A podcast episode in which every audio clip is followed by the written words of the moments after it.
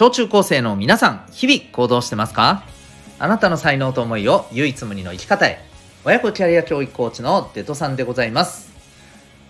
子供目線半分、大人目線半分で小中高生の今と未来を応援するラジオ、君ザネクスト。今日のテーマは iPhone の修理から人生を考えた話でございます。この放送ではスター幸せのたい焼き屋さんを応援しております。はい、ということで今日のテーマでございます。本当に取り留めのない話なんですけど、でもねそんなもんじゃないかなって思ったんですよね。ということでちょっとそんな話をシェアしていきたいなと思います。皆さんこれ聞いてる方は結構な確率で自分のスマートフォンを持ってらっしゃると思います。iPhone だったりね、Android だったり、機種やね、OS はいろんなもの違いはあると思うんですけどね。で、やっぱり持ってて不具合が出てくることってね、あると思うんですよね。中にはね、ついぶつけたり落っことしてちょっとね、画面が微妙にピシッてなっちゃったりとかねあると思います。私もね、これまで私結構ねあれなんですよ、スマホはむちゃ丁寧に扱っていまして、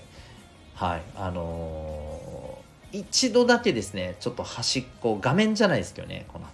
本体の端っこがピキってなった状態をしばらくね使ってたりしたことはありましたけれども、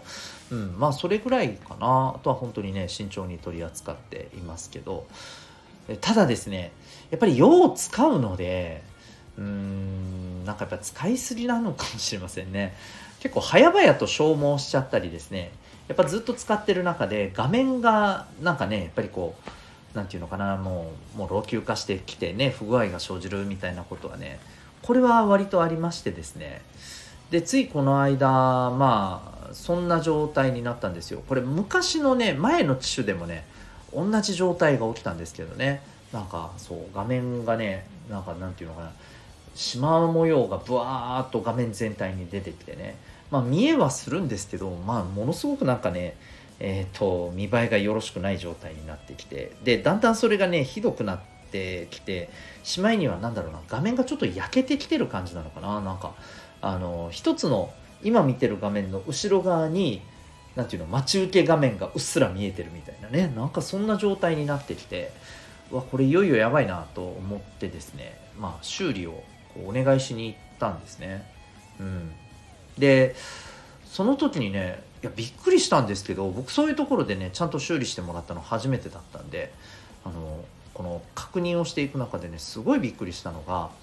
この修理をする際の同意書みたいなのがあってね、でそこにねめっちゃいっぱい読んでもらって、これでこうなる懸念がありますけど大丈夫ですかみたいなのがねいっぱいあるわけでね、これがねもう本当にねいっぱいあんのよ。例えば僕バッテリーも結構落ちてきてるっていうことがね、その見せてもらった時に分かったもんだから、画面とプラスバッテリーも交換しましょうっていうことでもうお願いしたのね。なんですけど、その時にねバッテリーを交換すると、あるいは画面を交換すると、例えばそのホームボタンがもしかしたら使えなくなるかもしれませんとかね、あるいは、変えてみて、ちょっと動かなくなる可能性もありますとかさ、データが飛んじゃう危険性も、ゼロではありませんとかさいっぱいあんの。そうだけどこれはで変えた後に、あと他にもあったんだよな、変えた後にこういうものが使えなくなる恐れもありますけど、これはもうこちらの、修理した側のこれはもう責任によるものはありませんみたいなそうこんなに使えなくなったり壊れたりおかしな不具合が起きたりする懸念ってあるわけみたいな、こんなにあるんだったらこれ修理しない方がいいんじゃねみたいな、下手すると交換しちゃった方がいいんじゃねみたいな、そういうぐらいに一瞬思っちゃうほどの確認事項がいっぱいあったんですよ。もうだんだんね、読まれてるうちに僕どんどんね気持ちが引いてきてですね、あれ修理どうしようって一瞬なんかね思っちゃったんですよ。まあでも最後にね、そこのお店の方がいや一応これはどこで修理しようと、正直精密機械だったらこのぐらいのやっぱりことってゼロじゃないんですと。だからやっぱり、もうやっぱり最近はね、こういう確認事項を前もってやっておかないと、クレームにつながるっていうこともあるので、ね、本来、こういうことってほとんど起きませんと、ぶっちゃけ。でもやっぱりちゃんと確認しとかないといけないのでっていう意味でこんなたくさんあるんですっていうふうにね、おっしゃってくださったんだよね。だから、ああ、なるほどねって納得したわけ。うん、それでね、じゃあ分かりました、じゃあお願いしますって言ってお願いして、無事ね治って帰ってきていい感じでね動いているんですけれども、これでね私思ったんですよ。こんなにあるんだったらこれやらん方がいいんじゃねえかって確かに思うけど、でもやらんかったらね前に進めないしね、でこれってさ、いや考えてみたらさ、人生だって一緒じゃないですか。極端な話さね、外に出て歩いてればさ、何かしらの危険性ってあるわけじゃないでしょ。だからもちろんそんなことはあっちゃいけないけどさ、あってほしくないけどさ、極論すればね、道を歩いててさ、たまたまよ家の近くの道を歩いててさ、近くを通りがかった車がさ、たまたま運転してる人がすっげー寝不足でさ、ついうとうとしてさ、こっちにいいとかさ、わかる？ゼロじゃないでしょ、極端な話ね。もっと言えばさ、私宇宙の話結構ね好きで、この放送でも宇宙に関するなんかこう最新のねすげえなって思ったニュースがあったら結構シェアしたりするんだけれど、それこそさ地球にはさ割と実は地表にまで降りてきてないだけで、こう地球圏外からね、要はさまざまなものが地球に降ってきたりはしてるわけですよ。要は隕石とかね、ちっちゃいものはもう本当にね燃え尽きちゃいますんで、地上に降りてくるまでには至らないんだけど、それでもやっぱりいくつか地上にまで降りてくるレベルのものはあるらしいんです。でそれもたまたま本当に人間に直撃なんてことっていうのがほとんどないもんだから、ほぼほぼニュースにはなってないような印象ですけれども、でもこれだってありえなくはないわけじゃないね。今私ねこう収録してますけど、建物の中でもしかしたらですよ、私のところに今次の瞬間にね宇宙から隕石が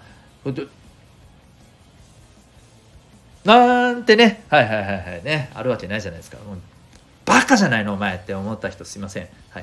すいませんでした、すいませんごめんなさい、冗談です、いやでもあるわけじゃないですかね、でしょ。そうあるわけですよ、ありえるわけですよ。そう考えたらさ、この iPhone の修理でさ、こんなこともあるかもしれません、あるかもしれませんって数え上げていけばあるよねと、でもそんな中でさ、うちらはやっぱりこうやって生きてるわけだし、なんじゃかんじゃでさやってこれてるわけじゃないですか。ね、だからなんていうの、このことから何が学びとしてあるかって言ったらさ、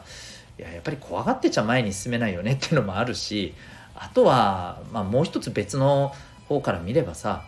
今こうやって生きてるだけでうちらってさ当たり前じゃないし、運がいいのかもよ、めちゃくちゃ。違いますかね。だってそんなのに合わずに今この瞬間ね元気でいられるわけじゃないですか。なのでね、なんだろうな、当たり前って思っちゃいけないし、いろんなことにやっぱ感謝しないといけないでしょうし、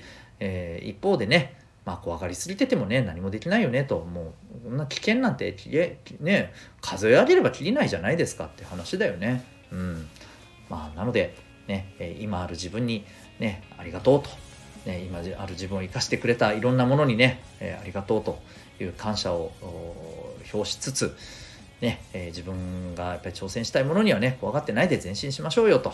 そんなメッセージでございました。たかが iPhone の修理からでも学ぶことってあるんですねというね、そんなお話でございます。何かしら参考になりましたら幸いです。ということで、最後までお聞きいただきありがとうございました。私が運営している小中高生のオンラインのコミュニティ民学というのがあります。Zoom と Discord で参加できるコミュニティで、自主学習ができたり、いろんなもので、交流ができたりですね、雑談ができたり、学校で学ばないようなことを週に1回学べる勉強会があったり、そんなコミュニティでございます。興味がある方はウェブサイトへのリンクありますのでご覧になってみてください。あなたは今日どんな行動を起こしますか？それではまた明日、学び大きい一日を。